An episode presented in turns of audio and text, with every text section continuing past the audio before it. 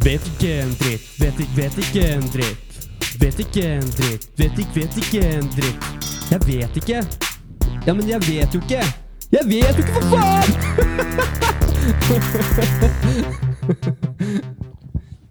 Hei, jeg heter Joakim, og jeg vet ikke en dritt. Dette er en podkast hvor jeg hver episode tar for meg et tema som jeg skal lære meg mer om. Litt bortsett fra denne episoden, egentlig. Fordi eh, jeg skal snakke om angst. Og jeg har funnet ut at eh, jeg pleier, altså i starten av hver episode så pleier jeg å fortelle litt om hvorfor jeg har lyst til å lære meg om temaet, og hvorfor jeg har lyst til å snakke om det. Eh, og i, når det kommer til angst, så er det litt, en litt større årsak og mer bakgrunnshistorie som jeg syns er relevant for å, å ta den med. Så denne episoden kommer rett og slett til å handle om min personlige erfaring med angst. Så jeg kommer egentlig bare til å fortelle om det, og så kommer jeg til å ha en del to, en annen episode. Jeg vet ikke om det blir neste, men en annen episode hvor jeg da snakker med en som kan veldig mye mer faglig om dette enn det jeg kan. Så jeg tenker rett og slett jeg bare begynner. Angst er en uh, merkelig greie, først og fremst. Jeg kan jo litt om angst, uh, nettopp fordi jeg har opplevd en versjon av det selv, ikke sant. Så jeg har jo jeg har gått til psykolog for det, går ikke til det lenger. Jeg gikk vel til psykolog for det for to år siden ca. Og jeg leste om det på nettet, og jeg har jo gått ergoterapi, og der lærer vi litt om det. Så jeg kan litt om angst. Litt forskjellige typer. Og jeg tror at den typen angst jeg har opplevd selv, i hvert fall først og fremst, er panikkangst, kalles det. Eh, og panikkanfall. Så jeg kommer til å bare ta historien eh, litt kronologisk. Bare for å eh, gi en grei oppsummering av hva, hva opplevelsen min har vært først. Jeg har opplevd lite av det gjennom oppveksten. Eh, jeg kan nok huske et par episoder fra barndommen, eh, ungdomstiden, hvor jeg har opplevd situasjoner hvor jeg har hatt panikk og ikke helt kunne forklare det. Så jeg tror jeg nok alltid har hatt anlegg for det. Men som med mye mental sykdom, så er det gjerne knyttet til en utløsende årsak. At man opplever eh, ja, hvilken som helst eh, mental lidelse. Og jeg har ikke hatt en diagnosert angstlidelse, jeg vil bare si det. Det er bare jeg har opplevd angstfølelsen eh, og panikkangstfølelsen, som er ganske intens. Men faren min døde i, da jeg var 19 år. Jeg er 25 nå, så det er seks år siden. Cirka. Og det var ikke noe sånn at det skjedde med en gang at jeg opplevde det, men jeg hadde et par år senere, jeg var vel 22, så Eller 21 eller 22, så eksperimenterte jeg litt med noen dumme rusmidler å eksperimentere med når du har anlegg for angst. Og i mitt tilfelle så var det MDMA. Og første gangen og andre gangen så gikk det helt fint. Det var egentlig ganske ålreit. Eh, jeg advokerer ikke for MDMA-bruk av den grunn, fordi fordi tredje gang så eh, Noen dager etter jeg hadde tatt det da, så fikk jeg altså verste panikkangstanfallet jeg har opplevd, og håper jeg noen gang kommer til å oppleve. Det varte i ganske mange timer. Traff bare plutselig, og jeg skal prøve å forklare hvordan det føltes. Det er på en måte som om du blir sugd inn i kroppen din. Eller for min del så var det det. Og alt som var rundt, bare ikke var virkelig lenger. Eh, og det eneste du følte, jeg følte, det var skrekk, eh, vonde følelser. Alt du er redd for, er på en måte det eneste som er virkelig. Og, og det er bare smerte. uh, så det høres jo sikkert ikke så gøy ut, og det var det faen ikke heller. Uh, og alt dette leder jo også til bare sånn at ja, du får selvfølgelig ikke sove, og du er kvalm som bare det. Jeg måtte opp for å spy flere ganger, men jeg kunne ikke spy. Det var liksom bare sånn derre Ja, hvis du har hatt omgangssyke før, når du ikke egentlig har mer å kaste opp, men du fortsatt må kaste opp, det er litt som det. Ja, og denne, denne, skrekkfølelsen, denne bare totale oppslukende skrekkfølelsen, hvor ingenting annet enn den skrekken og frykten er virkelig, eh, oppslukte meg da i eh, noen gode timer. Tilnærmet hele natta. Og så, og så var det over sånn rundt morgenen. Men eh, når du har vært i den følelsen så lenge, så påvirker det deg jo videre utover dagen også neste dag, for det, altså, det er relativt utmattende. Så jeg var ikke i sånn kjempegodt humør bare fordi jeg ikke hadde panikkangsten lenger.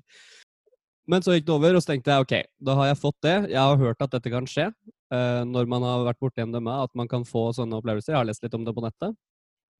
Uh, men så fikk jeg et til sånt anfall. Det varte ikke like lenge, riktignok. Bare to timer eller noe sånt denne gangen. Men et til like sterkt, like ja, like oppslukende anfall som det første. Det skjedde et par dager etterpå, og sånn fortsatte det, eh, med liksom to-tre dagers mellomrom mellom hvert anfall.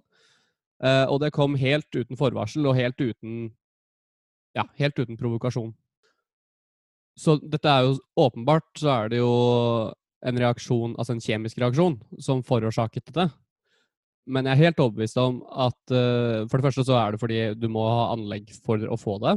Uh, og det er det nok ganske mange som har. Men for det andre så vil jeg tro i hvert fall at det var mye mer sannsynlig i, min, i mitt tilfelle pga. faren min var død. Uh, og relativt nettopp hadde dødd to år siden da, på dette tidspunktet.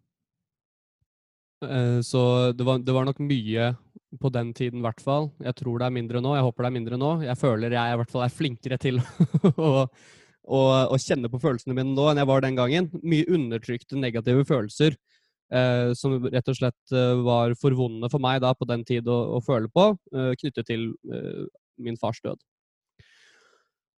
Eh, så det at jeg hadde anlegg for det, det at jeg tok eh, stoffer som kan forårsake kjemisk ubalanse, eh, og, og, min fars død. Eh, alt det til sammen forårsaket dette. Så hvor lenge varte dette? Eh, disse altså, tredagerspausene mellom anfall uh, osv., det varte i en god stund, altså. I en måned i hvert fall, vil jeg tro. De ble riktignok kortere og kortere, disse anfallene, men like sterke hver gang. Og, og, så begynte det å ta litt lengre tid mellom hvert anfall. Kanskje en ukes tid, og så to uker. Men de forsvant aldri, da. Det, eller, nå har de forsvunnet. Men det var først etter jeg oppsøkte psykolog for å eh, få kontroll på dette, for å snakke om det, for å forstå det, for å bli tryggere i de situasjonene jeg fikk det. Fordi jeg hadde kommet til et punkt hvor jeg var ganske desperat etter å få gjort noe med det her, fordi jeg følte ikke at det skulle forsvinne. På dette tidspunktet hadde jeg altså startet ergoterapiutdanningen, så jeg var redd for at det, det skulle Ja, at det skulle ødelegge for det, selvfølgelig. Så jeg oppsøkte psykolog. Eh, det var det lureste jeg gjorde i hele den perioden. Jeg hadde selvfølgelig ikke tatt flere av disse stoffene under hele den perioden. Har fortsatt ikke gjort det heller. Eh, og kommer nok aldri til å gjøre det igjen. Så det er jo også Selvfølgelig. Ikke ta mer stoffer som, gjør, som gir deg kjemisk ubalanse når du allerede er i kjemisk ubalanse, er, eh, er nok en lur ting. Men jo, jeg oppsøkte psykolog, og jeg var på besøk hos han en gang i uka i ikke så lang tid. Syv uker, tror jeg det var.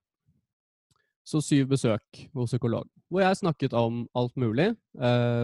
Først om bare opplevelsene og hva som hadde forårsaket det, og om frykten min for opplevelsene. På denne tiden også så hadde jeg også eh, gjerne det som man kaller angst for angsten.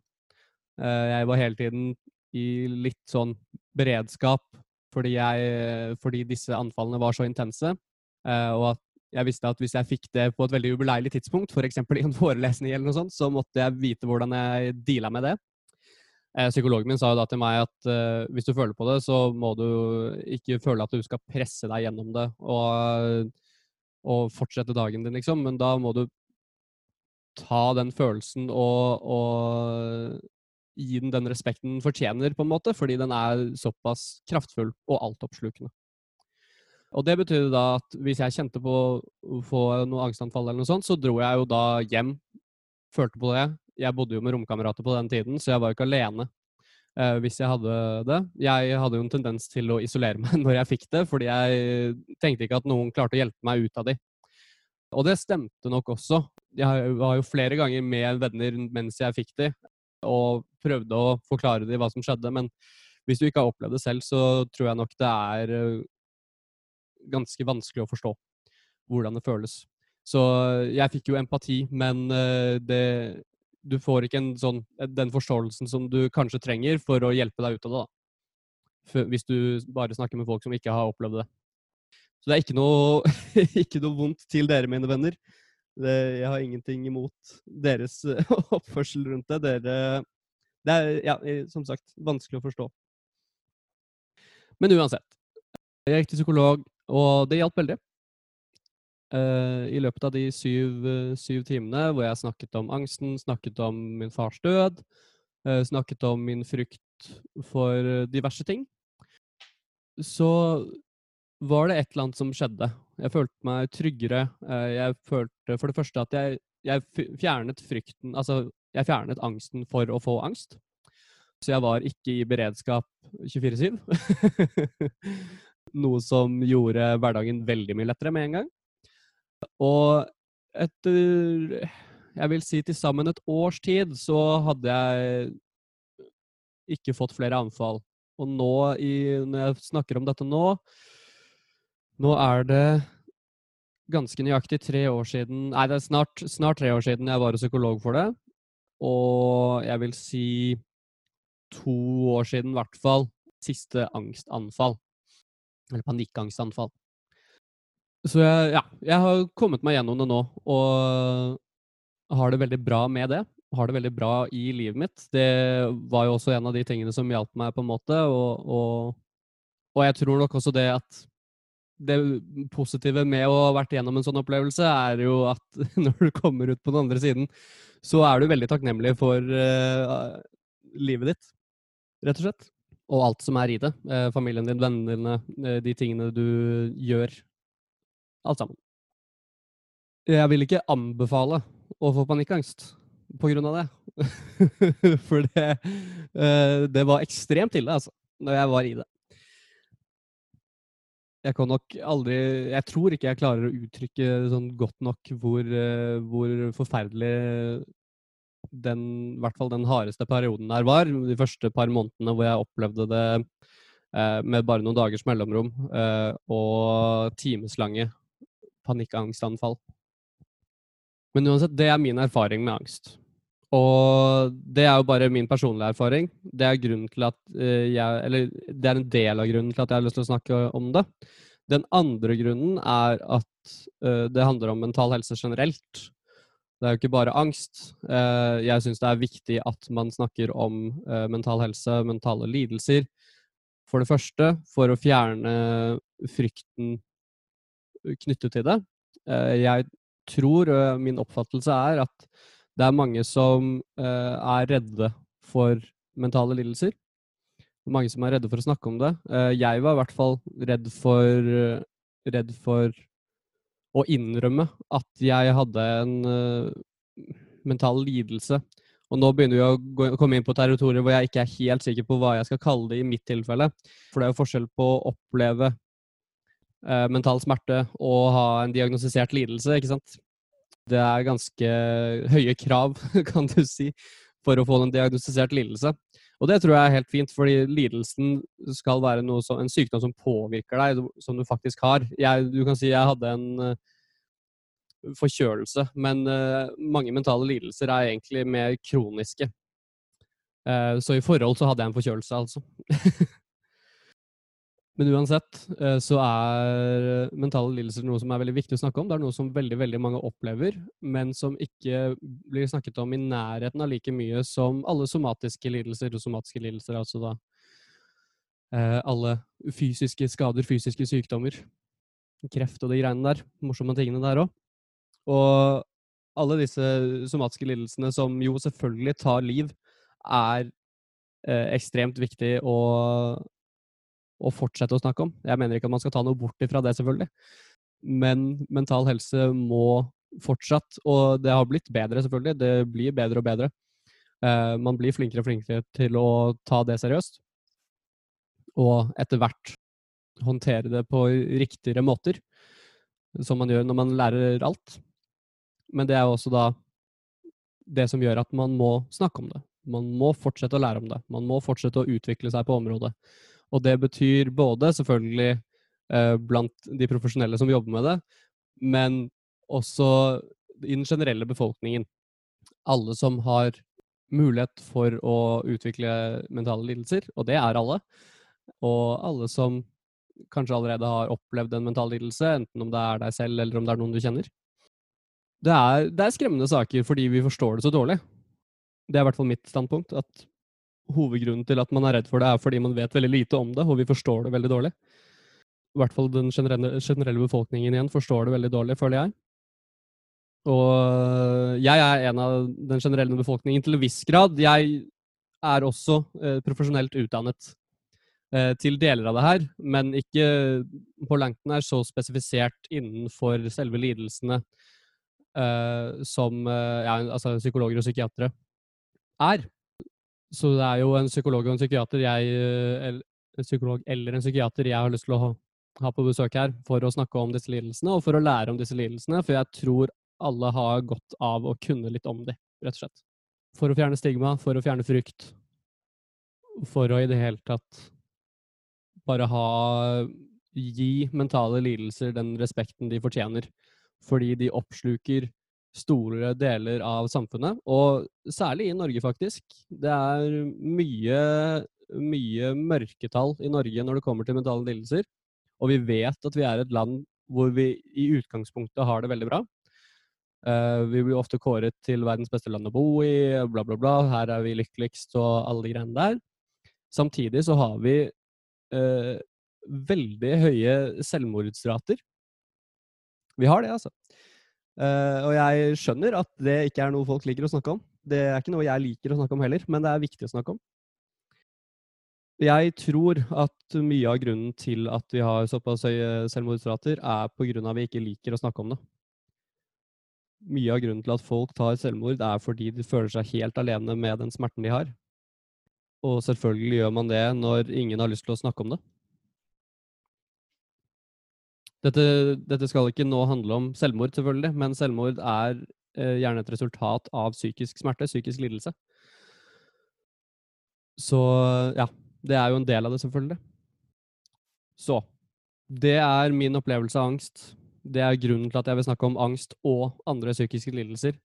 Del to av angst kommer.